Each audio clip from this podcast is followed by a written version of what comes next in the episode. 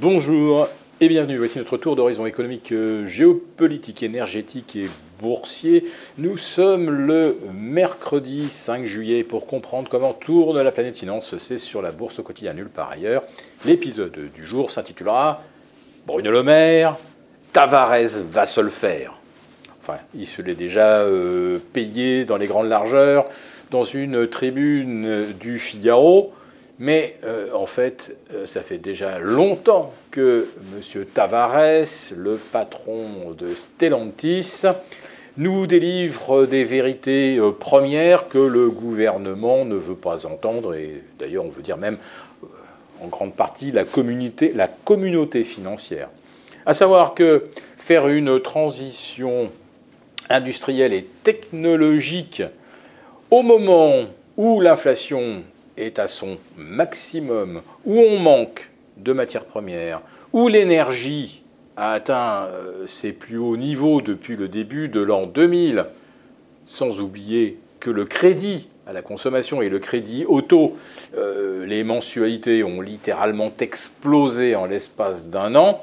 Euh, si on veut vendre des voitures, il faut au moins qu'elles soient achetables et accessoirement qu'elle soit rentable pour le constructeur. En fait, aucune de ces conditions n'était réunie dès le départ et ça n'a fait qu'empirer en fait depuis le début de la guerre en Ukraine.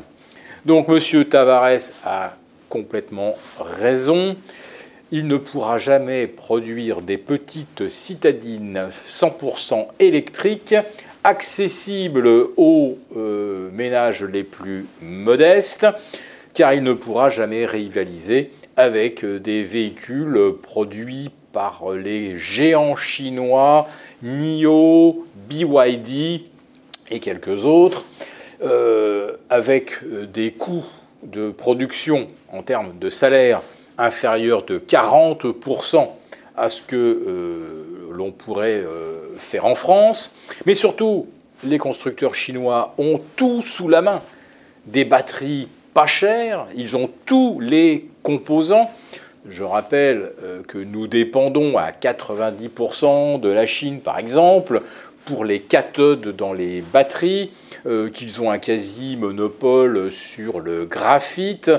Euh, et pour le lithium et autres cobalt, la Chine a également un quasi-monopole du raffinage de ces métaux absolument indispensables aux batteries qu'on voudrait assembler en Europe. On resterait euh, bien sûr des assembleurs complètement tributaires du fournisseur chinois. Et euh, bah, le temps que ces matières premières arrivent en Europe, euh, on aura déjà dépensé de l'argent pour le transport, les douanes, etc.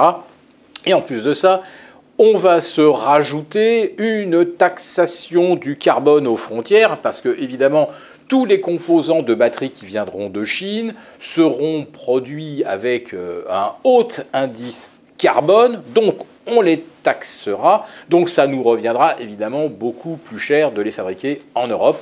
Et euh, que dire ensuite de l'assemblage des euh, véhicules avec 60 ou 70% de pièces détachées. Là, je ne parle plus des batteries, je parle de tout ce que vous voulez, la garniture des voitures, les cadrans, euh, les tableaux de bord, etc. 70% des pièces pour les véhicules les moins chers proviennent de Chine et sont assemblées en Europe. si vous prenez par exemple la Citroën C3, je, ne vous parle, je, ne vous parle, même pas de la version électrifiée, elle est euh, fabriquée en, Tchéquie et c'est grâce euh, au, salaire tchèque qu'elle reste rentable sur le marché français. Donc imaginez de produire des C3 ou des 208 sur le sol français, il va falloir que le gouvernement euh, subventionne à 30% le prix du véhicule si Stellantis espère pouvoir les vendre au même prix qu'un véhicule qui sera importé directement de Chine par bateau, mais produit euh, fini, et qui arrive sur notre marché 30 euh, ou 40% moins cher que le modèle le plus économique qu'on peut vous proposer en Europe.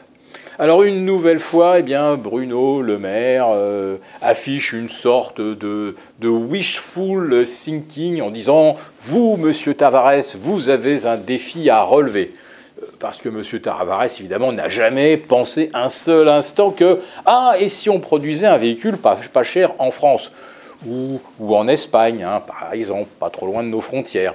Euh, bah, le challenge, vous pensez bien qu'on a déjà fait les calculs, et depuis avant la, hausse du coût de l'électricité, hein, parce que ça aussi c'est un bonheur que l'on doit à cette espèce euh, de...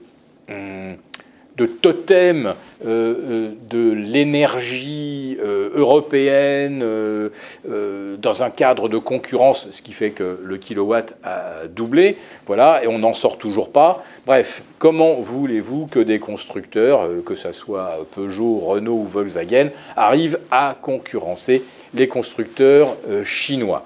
Finalement, il semble que seul M. Bruno Le Maire ne comprenne pas pourquoi euh, on n'y arrivera pas.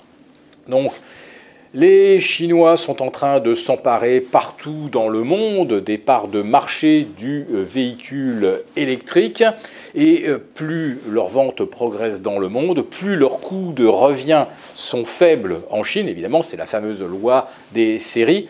Et autrement dit, plus on va attendre en Europe, plus les Chinois auront d'avance. Et je pense malheureusement que cette avance, elle est déjà quasiment irrattrapable. Maintenant, évidemment, la Chine est dans le collimateur des Occidentaux parce que bah, elle, nous impose une concurrence que l'on juge déloyale. Ok, donc on voudrait euh, relocaliser, alors bonne chance.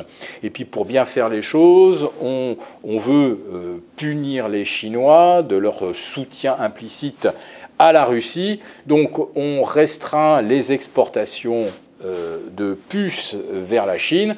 Eh bien, qu'à cela ne tienne, les Chinois nous disent, eh bien, euh, parfait, nous, on cesse de vous exporter du gallium et du germanium.